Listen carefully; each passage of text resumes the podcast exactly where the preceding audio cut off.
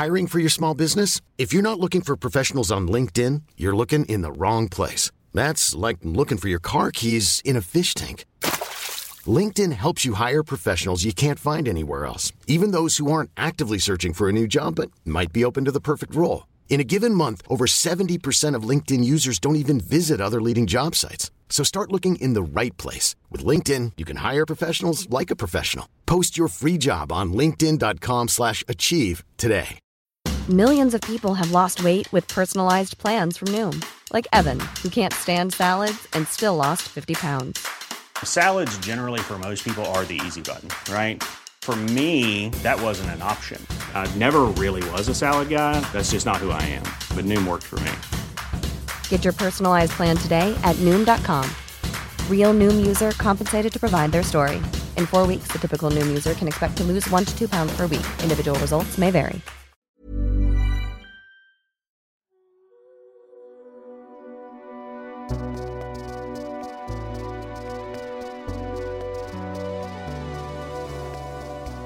Hello, one and all, and a very warm welcome to Book Off, the literary podcast with a difference. I'm Joe Haddow, and wherever you're listening from, it's great to have you with us. Thanks as always for your lovely messages and comments about the podcasts. It's always lovely to hear from you. And if you're a new listener to the podcast, well, welcome. And if you like what you hear, do check out some of our previous episodes in this series and even further back if you want, which include guests such as Marian Keyes, Charlotte Mendelson, David Baldacci, Monica Ali, Ben Okri, and Jodi Picoult, to name but a few. Right then, on with today's episode though, and as always, I'm joined by two fabulous authors who'll be going head to head in a war of the words a little later on. My first guest is a writer and teacher, and in 2015 was the recipient of the New Writing North Award. In 2020, his debut novel won the Betty Trask Award and was shortlisted for the Desmond Elliott Prize. And here to tell us about his new novel, Here Again Now, it's Okechukwu Nzelu. Welcome to you. Hi, thanks so much for having me. It's really great to be here. And it's lovely to have you with us as well, beaming down from Manchester. And my second guest works at Penguin Random House and has previously been shortlisted for Hachette's Mo Siewcharran Prize. He is also a contributor to The Good Journal and has recently published his debut novel, Good Intentions, which we'll be talking about today. Kasim Ali, hello to you and welcome. Oh, thank you for having me. And uh, it's great to see you both uh, on our little screen here. I believe you sort of you know each other. You've met before, is that right? So I don't need to do introductions. Yeah, we've uh, we we were at a panel event a couple of weeks ago. We follow each other on Twitter and Instagram now, so I get to see OK in all his glory. yeah, we are fully connected.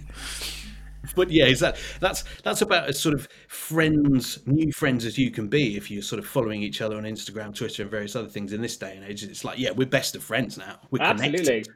Absolutely. he, Catherine probably knows me better than I know myself, so we're good. Yeah, we're tight. We're tight. Um, well, over the next 30 minutes or so, we're going to talk about both of your new novels, which I have mentioned. We're going to get some uh, book recommendations from you uh, of what you've been reading and enjoying recently. And of course, we will do the book off. This is where each of you gets three minutes to pitch us a book you love and you think that we should rush out and buy and read, but we'll get to that a little later on. If I could start, okay, with you and here again now. Uh, so, this is your second novel. It's a novel about masculinity and love and grief and fathers and sons. Perhaps you could set up the story for us and your two main characters as well. Yeah, so uh, Here Again Now is a novel set mostly in London, but also moves across uh, to Lagos and Berlin and Manchester. And it's about uh, three black British men. Um, Ekene and Achike are in their late 30s, and they've been friends for a really long time, more than 20 years. And they've always had a kind of a, a will they, won't they sort of dynamic where you know that they've got feelings for one another, but for some reason, they've never quite made it happen. And the third character is Chibuike, who is Father, who's um, got a lot of regrets about life. He has um, he's been a bad father, bad husband. He is struggling with alcoholism, and the story begins when Achike moves Chibuike into his flat um, in Peckham. Achike is sort of um, in this phase of his acting career where he's experiencing an amount of success, a degree of success that he's not had before, and he feels really proud that he can provide for his dad in this way and hopefully kind of build the family life that he's wanted and hopefully also get a relationship with the Kenny that he's been wanting for a long time. And then a tragic event rips the three characters apart, leaving only two of them to come to terms with each other and their grief and, and with themselves. So, yeah, as you say, it's a novel about masculinity and fathers and sons and different kinds of love and the ways that life can surprise you and it's a really really great read and i thoroughly enjoyed the book and am i right in thinking okay that the story is partly inspired by a by a house that you yourself shared in your 20s and also like your experience of growing up as well? So, yeah, so the main inspiration for the novel actually comes from the Book of Ruth in the Old Testament, which is a novel which is a story about uh, two women who who choose to stick together despite having no formal family ties, but the um, the experiences of alcoholism in the story um, I uh, are sort of partly informed by yeah, my own experience of, of living with with three different alcoholics over three different house shares. Um, it's something that that I think uh, the more I was writing it and the more I was thinking about the way the three different characters interact with alcohol in different ways, it, it really I couldn't sort of help thinking about the ways that we in society deal with alcohol and our relationship with it. I think Chibuike, who is an alcoholic, he he drinks a lot for, and he depends on alcohol to sort of process and deal with his emotions. Yeah. But I think, and that's the more extreme end. But I think that probably more widespread, a lot of us probably do have problematic relationships with alcohol. Perhaps that's something that a lot of us would have seen over lockdown and um, the, and mm. more broadly when we came out of lockdown and started socializing again. But I thought that was something that I should probably um, address in a broader sense. I didn't want to make it seem as though alcoholism is this one thing that only one character character, only one kind of person would ever sort of um, experience. I think this kind of problematic relationship with alcohol is probably much more widespread in society. Yeah, and I think also there's there's different levels of it. I mean, you talked about the pandemic and lockdown there, and actually, you know, my my 2020 was probably a very unhealthy relationship with alcohol in that I went, you know, when we weren't allowed out and when the whole world felt like it was going to shit. I, you know, I was drinking every night and not really thinking about it, but that was probably having that, uh, you know, a negative effect. I mean, I'm sure it was having an even more negative effect, even though I was doing it to feel better. And I think that is what often happens with people and alcohol, isn't it? Yeah. Oh, definitely. And what was interesting is when you see people who don't drink or you know when i like i've done dry january before and what is interesting is that you notice just how large a role alcohol plays in society and this kind of the expectation that alcohol is this thing that will be this social mm. lubricant and it's just part of everything and um, and it's interesting how people get sort of treated if they aren't drinking for whatever reason. We'll come back and, and, and talk a little bit more about the book in a moment. But um, Kasim, if I could talk to you about good intentions, um, perhaps you'd you'd tell us a little bit about Noor and Yasmina and, and set up their story for us. Uh, yeah, of course, of course, of course. So Good Intentions is a story about Noor and Yasmina. As you say, Noor is a young Pakistani Muslim boy who one night goes to a party that maybe he shouldn't have gone to because it's being hosted by his ex girlfriend. And maybe he's a little bit sad that she's his ex girlfriend. And he meets this new girl. Um, her name's Yasmina. She's black, she's Muslim. Immediately sparks light. And it's very cute at the start. But then, as they sort of start dating and start committing to each other in a very serious way, the sort of central conflict of the book arises, which is that Noor is not, he doesn't want to introduce Yasmina to his parents because he believes that they're not going to accept her because he thinks that they're anti black. And so, what kind of happens is you have this story of these two people, a massive secret. You know, he's kind of kept Yasmin secret for four years. What does that do to a really young relationship like this? And what you know it kind of explores the relationship between parents and children and the kind of expectations of parents on their children mm. and millennial friendships and romance and all those all those good juicy topics Indeed, all those good juicy topics, um, and I loved reading this, Kasim. It's a great book, uh, a wonderful debut, and one of the thing, many things I loved about it is that it's you know it's a messy love story, for want of a better phrase. It it, it feels very real because, of course, there are romantic co- stories and rom-coms and things that we all love and watch and read but but actually in in truth you know relationships are messy aren't they Yeah, you know, actually, I'm a massive fan of romantic comedies. I just watched the Jennifer Lopez one. Did was, you? Yeah, so, yeah. so sorry to Jennifer Lopez. Yeah, it's called Marry Me, and it's a train wreck. Um, but you know, I love I love rom coms and I love watching them because they're just so much fun. But I do want sometimes a, I want to watch a romance that feels like it's got a bit more bite, it's got a bit more edge, it's got a bit more grounded in reality. And by that, I don't necessarily mean because sometimes I feel like I read romances that try to be mature and they have like drug addiction and alcohol addiction and sex addiction and i kind of read them and i'm like oh okay you went too far actually where's the middle ground between the sort of really fun rom com where everything gets solved at the end and those kinds of books. And I and so I wanted to write a romance that really felt grounded in this world. Um, so thank you for saying that. Yeah, it is a real messy book. in a good way. A good and way. you know that I mean that in the, uh, in the best possible way when I say that. Um, yeah, I, re- I, just I thought it was really it was really great and and you know believable, and I sort of felt for the characters in it. Um, and to come back to your book, okay, um, you, you, sort of mentioned this already. Both, you know, the, the, characters are under the gaze of their fathers throughout the book, and I wondered how you approached writing it like this, and, and why you wanted this as the part of the device for the story. Yeah, I'm really interested in this. So, um, the novel is about masculinity in lots of different ways, and I guess one of the things I couldn't avoid was thinking about how we inherit masculinity and the, the ideas that we inherit from that, and the problems that we are sort of given when we're born and assigned male as our gender. Um, and I think we do get a lot of that mm. from our fathers, um, and whatever their intentions may or may not be. Um, actually, Chibuike, in a lot of ways, he he really wants to be a good father. He just is completely lost a lot of the time about what that means.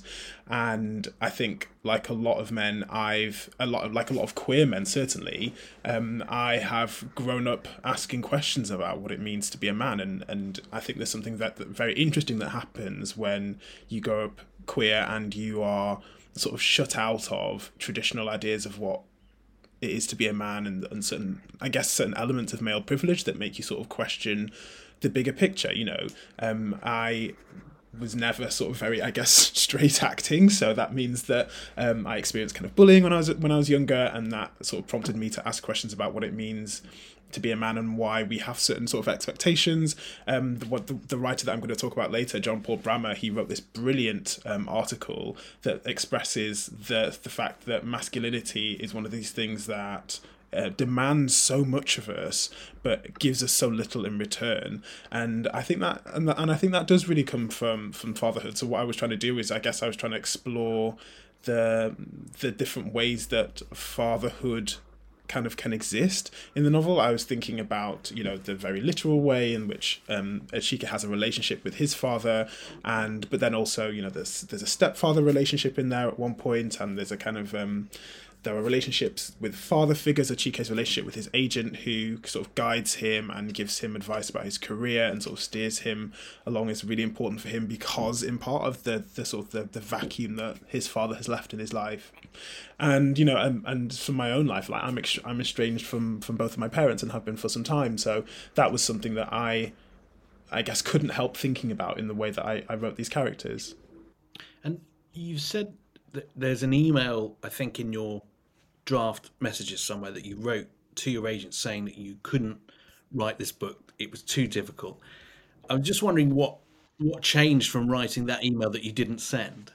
Yeah, so I think I, I think it might actually still be in my drafts. Um, that I, I was gonna email my agent just like crying down the phone equivalent on an email, just being like, I can't do it, it's too hard. And I was just how I was just so um, confused about how on earth do I bring these characters together and how do I make this feel convincing? And the honest answer is that I just kept at it. Like I, I'm really grateful for my um, friends and my agent and my publisher who've always just believed in in me and my writing and what I can do.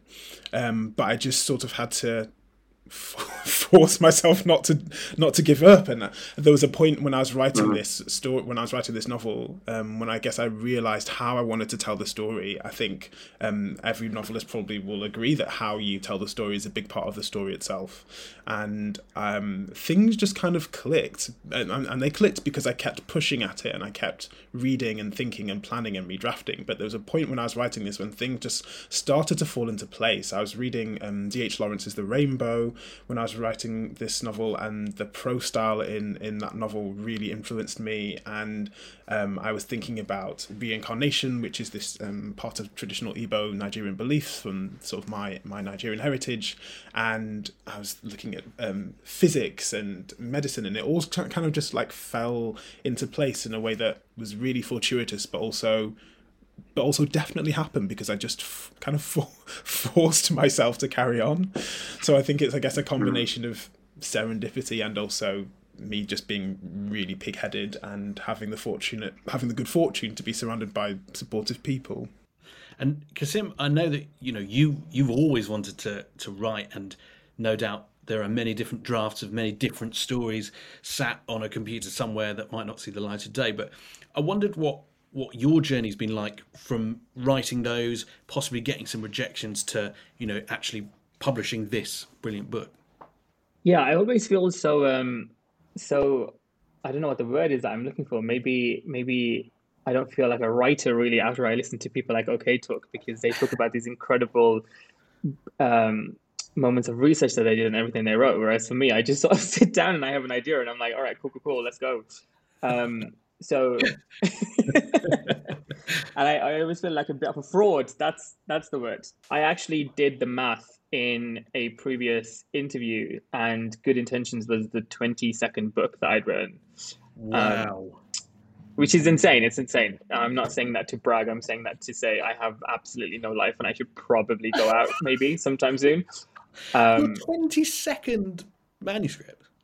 Yeah, yeah, like fully written books wow. that sit on my laptop that will never see the light of day. I promise everyone that I'm I'm doing everyone a service by, by saying that actually you should never Is read them. Is it fair to say you've learned from, from every single one of those you've learned? So therefore you've got to a point I, where it's like I think that I want to say yes, but if you ask me to sit down and write what I learned from each book, I don't know if I'd be able to, to say it. I think actually the truth is I often say when people say, you know, how long did this take you to write? I say six weeks, and they give me all of these sort of like, oh my god, I can't believe it. But then I always follow that up with the actual truth is that it took me eight years and twenty one books to get to a point where I could sit down and I could just write for six weeks straight, and also, you know, the aforementioned lack of a life. Um,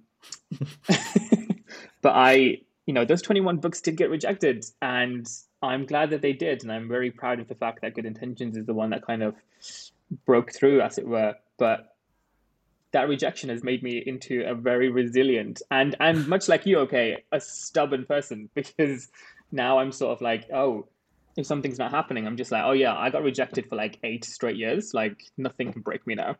And you know, I really relate to that. Like my first novel, this novel that I wrote now, I wrote much more quickly than my my first. But my first novel, God, I, it took me like eight, it did take me eight years to write that, and I must have written at least seven drafts of it, and each time I drafted, I changed stuff and I learned stuff, and I think it was partly because I was just I was in my twenties and I was changing as a person all the time. But I think I, that I do definitely relate to. I felt that I was like I, I know that pain. Like it is when you're just kind of drafting it by yourself and you don't know if anybody's ever gonna read it or anybody's ever gonna like it or publish it, and it's hard. But yeah, I I, I feel that.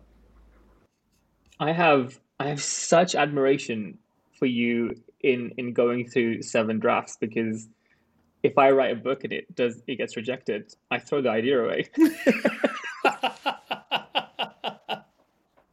and I completely start a new one. I remember getting rejected for this. Oh my god, I wrote this ridiculously long 200,000 word South Asian generational epic.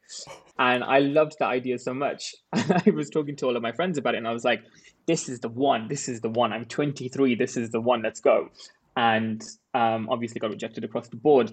And one of my friends said she'd read the whole thing and she said, you know, there is a potential, there's potential in this book and you should probably just go back and rework it and maybe make it a bit more concise, a bit tighter, you know, let go of some of the storylines. She really pitched me on this idea of reworking it. And I said, I'm so sorry, I'm 10,000 words into the next one. Like, I'm not.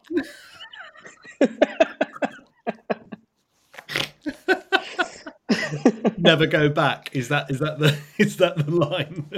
absolutely, absolutely. and I think that's I think there's something really relatable in that. You know, I think as writers, we strive to separate our work from ourselves, and I think it's really important to find that distinction. But uh, I think to an extent that's never going to be completely possible, is it? You know, a, a, draft of your a previous draft of your work to an extent represents a previous self, and it can be quite difficult to go back to that for for lots of reasons. That's a very nice way of putting it. Let's let's go with that because I think the way that I would put it is that I kind of have like an impatience, I think, and I, I don't have the patience in reworking an idea until I get it right. I just kind of want to be right the first time through. So when I was being edited, it was it was actually weirdly like fascinating because it opened up a door into me that I never knew that that door needed to be open, and I kind of saw a lot of myself in that process. And I was like, okay, I'm learning who I am. But it was really fun to be able to rework it. But um, I'm now trying to edit my second book before I send it to my editor. Oh, I can't do it. I'm just sat there and I'm like, it's been written. Someone else do this for me, please. I don't want to. I love that. When I when I met my agent for the first time, one of the first things she asked me was like, "Are you comfortable having editorial input?" And I was like, "Yes, please, please take this thing from me and like just take this broken mess of a novel and fix it, please."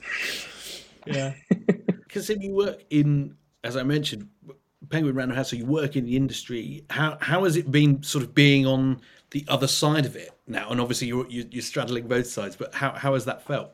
Oh, it, that is such a fascinating topic, and I think I could talk about it for hours. So I'm not gonna I'm not gonna do that here. I'm not gonna do that. I promise. But it's really interesting because I think so it's kind of it's kind of a double-edged sword in that on one hand it's very cool to be in the industry that you're being in the publishing industry because you know all the things. So editors don't have to tell you things. Your my agent doesn't have to explain stuff to me mm-hmm. the way mm-hmm. that she says she has to explain to other authors. I just kind of I know. But then that knowledge is also my fault because I know too much. And so when I am working on my own books, for example, like, you know, I know what the lead time is for publicity pieces and I know what the lead time is for profiles and reviews and all those kinds of things. And so if I'm not hearing from my publicist at a certain time, I'm like, oh, I don't have it. You know, and that's kind of and that kind of kills yeah. me. And then I'll yeah. get the email and I'll be like, oh, I already knew, I already knew because you didn't email me by this certain point to tell me that this was happening. Being published now is really hard because I have access to all the sales data, not just my own sales data, but like every book in the industry. And so I can't help myself from just like checking every single book that has been published in the same time frame and comparing it to my own you know? It's so it's really fascinating on in in that it's both a really really good thing because it means i know so much i can come in i don't have to have you know my expectations shifted because i know what certain books sell and i know what level they sell out and all that kind of stuff. But it's also devastating because i'm like oh my god i'm seeing all these authors get all these things and i'm not getting them. And the worst part is the worst part is when you see a book that you've deemed not to be as good as yours and it's getting all the slots and all the publicity stuff and you're just sort of sitting there and you're like i can't believe that this is happening. Oh is any of this ringing true okay to you as well that's so interesting because I so I also worked in publishing, but in a, um, a few years ago, but in a very different publisher. I worked for a poetry publisher in Manchester, so I kind of got to know the structures of right. publishing and like some of the basic things which are just true across publishers, like the the the amount of time that you need to give your publisher bef- between sending in the manuscript and the not the book being published, but um, it was a very very different operation, um, and I yeah, and I, th- I think I probably I feel quite fortunate now actually, Kasim, because I didn't a lot of that stuff that you're talking about I absolutely cannot relate to you at all. Like we didn't see the sort of same access to sales figures or any of that stuff, and I think, gosh, I feel quite lucky now. Yeah, it really it really messes really messes with your head. I always um, like to ask my guests what they've been reading and enjoying recently, and obviously, you know, we we as readers, uh, we as writers are huge readers, uh, and especially having worked in the industry and as a teacher, okay, you know, we are reading a lot and very widely. Um, is there anything that you've read recently, okay, that you'd like to sort of just mention and recommend? Can be in something new, can be a couple of things. Anyone you, that you want to put on our radar? Yeah, so I'm reading at the moment um, Sean Hewitt's book, All Down Darkness Wide. Sean um, is someone I know primarily as a poet. His book, um, Tongues of Fire, came out, I think it was last year. But this is a memoir of um, sort of love and mental health and, and sex and queerness. And it's just written in the most beautiful prose. Um, I think it's coming out in July. I'm reading a proof of it at the moment. Um, I'm drowning in proofs. This is something that I think I didn't anticipate as being a as being a novelist that you get sent all this stuff, and I'm not a fast reader. But um, this is one that is a real that's really a standout for me. It's really really beautiful. Fantastic. And what about you, Kasim? Have you found some time to to read some new stuff? Uh, yeah, yeah, I have. I'm gonna I'm gonna recommend two. One which is has been out for a few years called Pachinko and I think the author's name is Min Jin Lee. I should have really looked this up before this podcast, but I think everybody knows Pachinko because it's an incredibly popular book and it's about to become like an incredible TV show on Apple TV Plus, um, which I'm really excited about because it looks fascinating. But it's this, it's this incredible story of like a hundred years, I think, essentially told through like one family, and it's set sort of in Korea slash Japan, and it's about the sort of relationship between those two countries over that span of time. And it's so intimate, it's so intimate and so involving in the characters. And I, I, what I find really fascinating about it is I'm not a massive historical fiction reader. When I have read historical fiction, I find myself kind of getting a little bit it's just not for me because I think I, I don't like the descriptions. I I don't like massive descriptions. And I just with this book, I feel like what she does so excellently, at least for me, is the writing is and I want to say simple, but I don't mean that in a condescending or an insulting way. What I mean is she's such a talented writer that she manages to give you so much information in like the fewest words possible. And so the writing just really carries you along. And I I think I read it over like four or five days and it's like a 700 page book or something ridiculous like that. It's massive. And I just couldn't stop myself from reading it. It's it's really something. It's just incredibly written and I learned so much about that relationship between Japan and Korea, and I I cried at one point. It's really good. I would recommend it to everybody. Um, and then the second book, because I read all the time, um, is a much more contemporary book. It's called Cleopatra and Frankenstein. And I also received a proof of it, okay, because my publisher, Fourth Estate, sent me one. And I remember my publicist was like, I think you might like this. I'm not really sure. I think you might like it. I read it in two days. It is like lyrically written. It's so much fun. It's so much fun. It's really sexy, and it's like this this book about Cleo and Frank, uh, who give each other the nicknames Cleopatra and Frankenstein, which is very cute. And they sort of meet, and Cleo is I think in her twenties, and Frank is in his forties.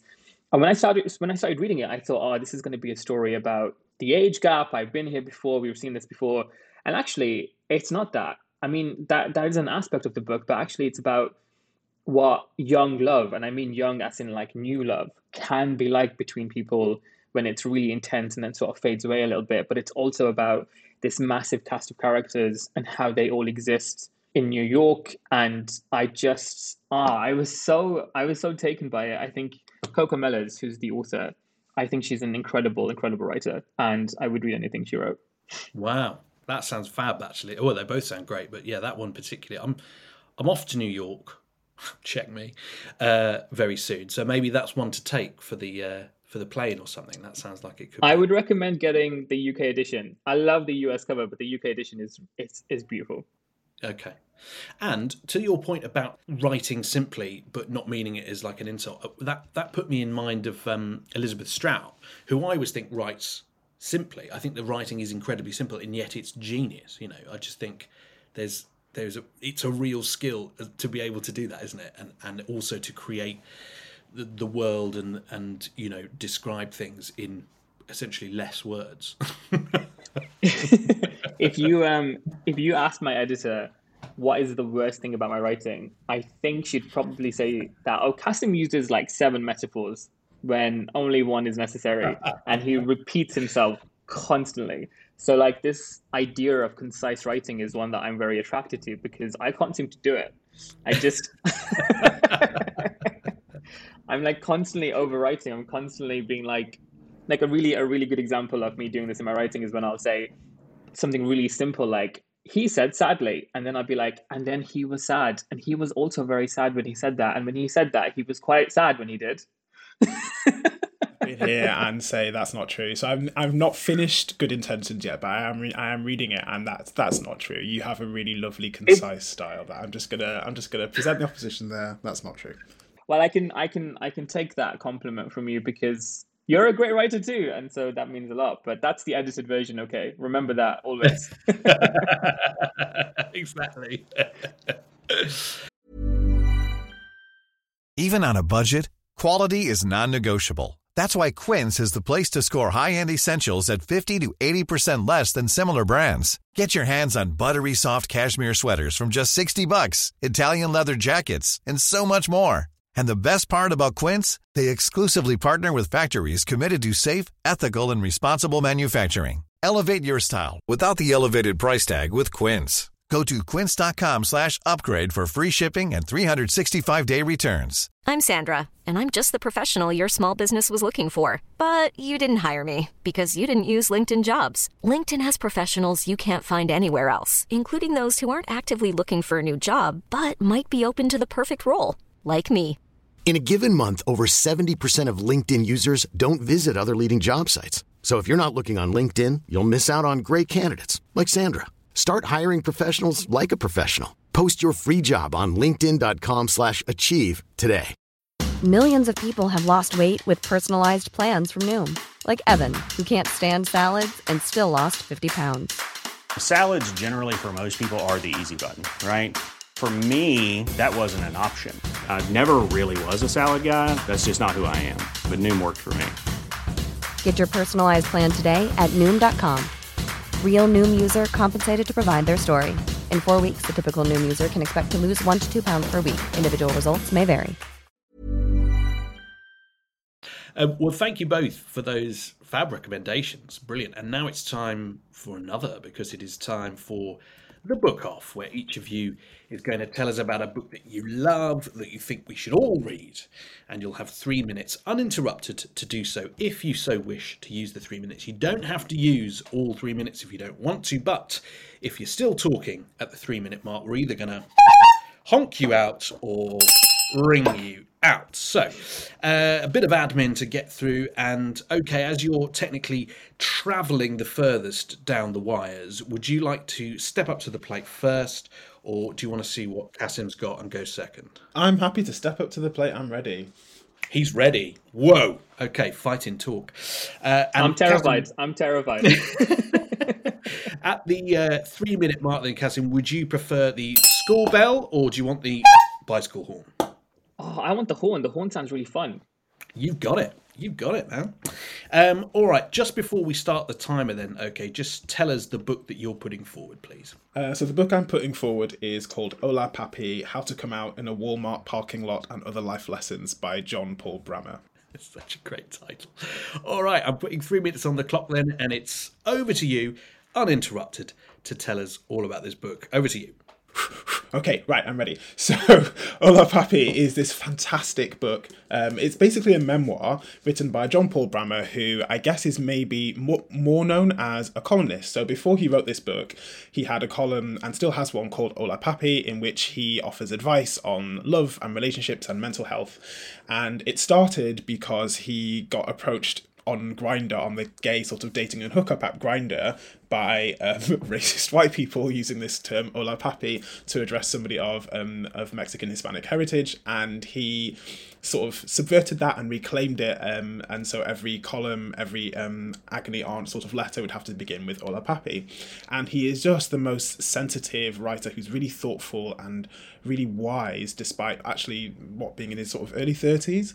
And this uh, book "Hola Papi" is it sort of takes the um, agony aunt format and uses uses that to write his memoir. So he writes really movingly about his relationship with his um, his Mexican heritage and with his family and with himself and coming out and the sort of the dating and sex experiences that he's had, both positive and very negative and very funny.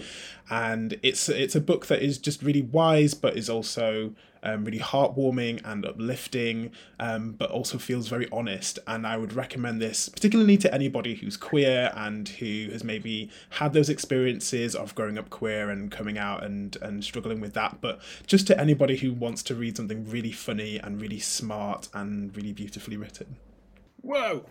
Look at that. Right, there's a bit of that. Uh, in in one minute forty four seconds. Okay. Woo! Zoom through it, mate. Um, wonderfully done. Thank you. Have a breather and uh, have a sip of tea. We'll put three minutes back on the clock now for you, Kasim. And just before we start, tell us the book you're putting forward, please. Of course, of course. It's called The Incarnations by Susan Barker. And do you know what? I'm not even going to pretend that I haven't talked about this book before on every other podcast I've been on. So, yeah, let's go. All right. He's, yeah, well, you're well versed then in pitching. Um, over to you then. Three minutes on the clock to tell us all about The Incarnations. Yeah, of course. So, The Incarnation starts off with a letter written by an unknown person to an unknown person. And the letter essentially states that the person who's writing it is the soulmate of the person that they're writing to, and these two people have lived in six previous lives. And this person is writing to them to state that I'm your biographer. I'm going to tell you, I'm going to remind you about the lives that we've lived before. And you're going to see why we should come together, why we're going to bring each, like bring ourselves to one another. And then it then the second chapter. So it's like it's like two pages, really draws you in, beautiful writing. And then the second chapter is written in third person, and it's sort of your very, you know, standard narrative. And it's this taxi driver in Beijing, and he sees he's he picks this letter up in his taxi, and he's like, "I have no idea what this is. This is so stupid." And he kind of puts it away, and he goes about his day, and he's got these friends, and he's got a wife, and he's got a kid, and he sort of there's this aching loneliness to him that comes off the page, and you're sort of thinking, okay, you've got this life, but you don't seem very happy in it. Like where where is your family? Where where where are your people? Why why do you feel so unmoored in this life that you created for yourself? And then you get the second letter, and the second letter says, okay, um, you are not listening to me, so I'm going to tell you the first life that we lived together. And essentially, what then transpires is you get all of these letters that talk about these previous lives that these two people have lived together. And you get these interstitial chapters which describe this man's current life. And they come together in the end and you get this like incredible like journey through chinese history. And it's like an exploration of like the sort of darker parts of chinese history. So it is quite a dark book. You know there is murder and there's sexual assault and there. There's a lot of blood sometimes but it's beautifully written and so evocative. And then also you get the story of this man who's living this life and this rich tapestry of a history that he has with his family and what's happened to him when he was a kid. And when they come together at the end, I I can't even describe like it kind of felt like it kind of felt like when I when I finished it, like my flesh was raw. Like I just was goose pimpled all over. I was sitting in my bed at like two o'clock in the morning on a Thursday night, and I was thinking, I cannot believe that I read something so groundbreakingly brilliant, and nobody has ever told me that this book exists. And I just sort of sat there, and the funniest thing about my relationship to this book is that my very, very good friend recommended it to me about five years ago when we first met. And I said, Yeah, yeah, I'll read it. And I just never did. and then five years later in January, I picked up a paperback and I read it and I sent her this massive, this very long missive on WhatsApp. And I was like, I've just finished it. I love it so much. You were right. You were right. You were right. And she sent me a message at seven o'clock in the morning and she said, You're insane. Why were you texting me at two o'clock in the morning? But also, I was right. And so now I recommend it to everybody because I think it's one of those, it changed my life. It changed how I think about writing and how I think about the ways in which we. Oh, you're about to horn me. I, I could talk about that book for hours. I love it so much. Oh, I feel bad because for for cutting you down there, but yes, that was the th- that was the three minute mark. But I knew you had well, we got the passion. We got the passion for it. Don't you worry about that. that was a really really great pitch, I have to say.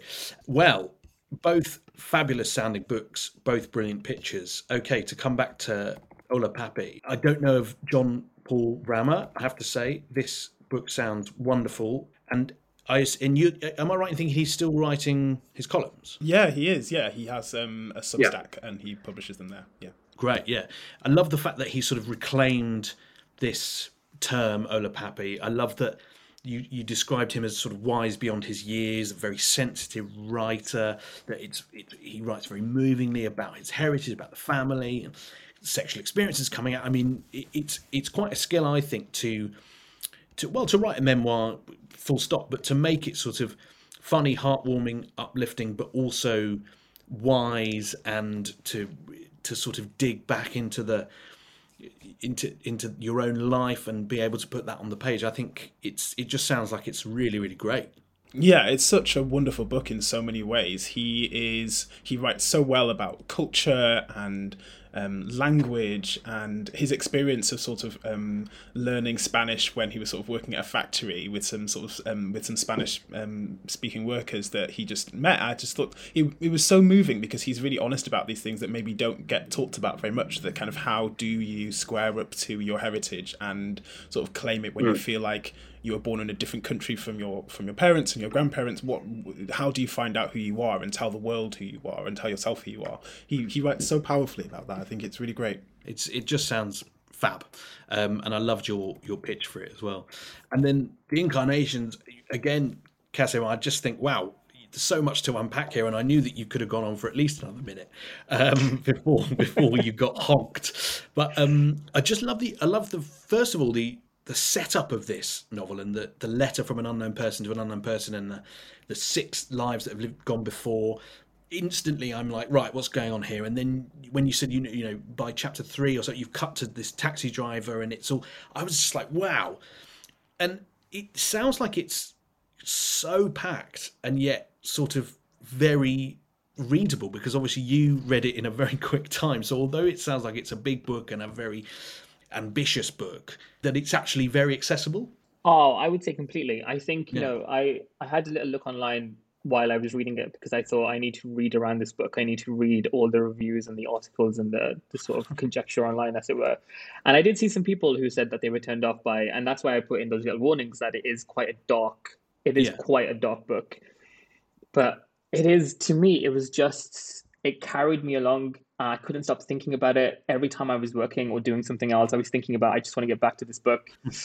it's, yeah, sorry, I'm going back into pitch mode. This is the thing about working in publishing. You learn how to pitch a book so excellently because you have to. so maybe yeah. this wasn't fair, actually. Um, but but it's, it's, just an excellent book. And I think, just like Pachinko, it you learn about a history, but not in like mm. a dense academical way. Academical, academic way um, you learn about it in like a rich visual fictional way in which you get yeah. to like really really relate and resonate with the characters. Oh, i love that book so much my god. And when when you said literally when you were saying but you know when i read the end and how it comes together i felt like my flesh was raw that you couldn't believe you read something so groundbreaking. I mean that was like i was literally going wow. In thinking then why are we why are we all not reading this book? You know i mean what an absolute accolade. that's so, my that's my question to the world. And also, yeah. this is the funniest funniest thing about me. But like when when I read this book, I read it in a paperback, and I went onto eBay and I bought a used hardback for three pounds because I liked the hardback cover. that's wonderful, though. That's brilliant, brilliant. Do you keep the paperback too? That's what I want to know. Well, I've I've, I've lended it out to a friend. I said oh, to a friend, done. "You yeah. need to read this book." Um, but I will never give the hardback out. That's that's mine forever. The hardback for keeps, the paperback for lending. I like that. Really smart. I can't tell you how many books I've lent out. I must have lent out like three copies of White Teeth by Zadie Smith that I've never seen again. and never back. I know. A, a little tip for you then, okay, is uh, take a photo of the person holding the book that you've lent it to, which I know sounds a little bit like it's, you know, like crime scene. But if you just do a little mugshot of them holding it, then you remember and you go, and whenever they say, oh, no, I don't think you gave me that, mate, you go, yeah, here's the WhatsApp photo from 2020 when I lent you this book. Then, then sorted. I love it. No, you know, you know what Kasim does. Kasim gives out. Well, he talks about himself in the third person now, apparently. he, I, I give out copies to people, and then I obsessively remember. And then next time I see them, I'm like, "Do you remember when I gave you, I don't know, Real Life by Brandon Taylor, and you, it's been two years and you haven't read it? What's up with that?" And they're like, "Just leave me alone. My God, I'm watching Netflix. Just you've already read the book. Why do you need it back?" you're like, "Come on, you've yeah, had enough time up. to read it." and what, as an aside, what an amazing book that is, real life. Um, thank you both for bringing these books to my attention, and I'm sure lots of listeners will be thinking, "Oh, I haven't heard of that at all." I thought you both did fabulous jobs. Uh, I love the sound of both of them, and I want to read them both. But I'm, do you know what? I'm gonna, for the passion alone, I think I'm going to take the incarnation. I think that's going to be Hey! the word. Just picked it, Kasim. all the all your publishing prowess has paid off there with your uh, pitching ability. but I genuinely felt like, as I said at the end, when you were talking about how it made you feel and everything, I just thought, my God, I've got to read it. And I must absolutely, okay, check out the writings of John Paul Brammer, though. It just sounds brilliant. This memoir sounds amazing as well. So that's also going on the, the the list as as most of these pictures do. I mean, you should see the list. It's growing and growing, growing, taller than me. Thank you both for those fabulous recommendations. And thank you both for being here and for, for such a lovely chat. And Here Again Now by Okechukwu Nzelu is out now, published by Dialogue Books. And Good Intentions by Kasim Ali, also out now. It's published by Fourth Estate, and I can highly recommend them both. They are fabulous reads, and you should get yourself copies of those. Um, what an absolute pleasure. Thank you both for being here, and uh, brilliant to have you both on. Thank you for being here. Thank you so much. Thank you. Thank you so much for having us.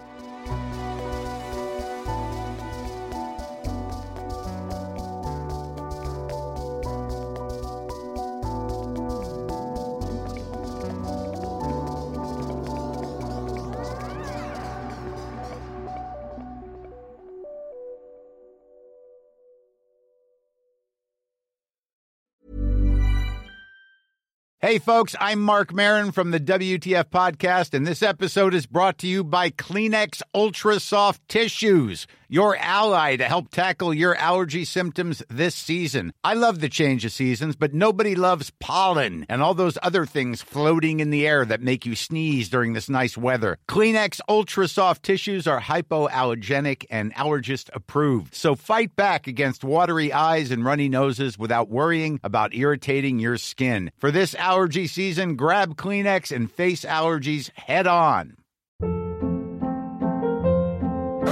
Hold up. What was that? Boring. No flavor. That was as bad as those leftovers you ate all week. Keke Palmer here, and it's time to say hello to something fresh and guilt-free. Hello Fresh. Jazz up dinner with pecan-crusted chicken or garlic butter shrimp scampi. Now that's music to my mouth. Hello Fresh. Let's get this dinner party started. Discover all the delicious possibilities at hellofresh.com.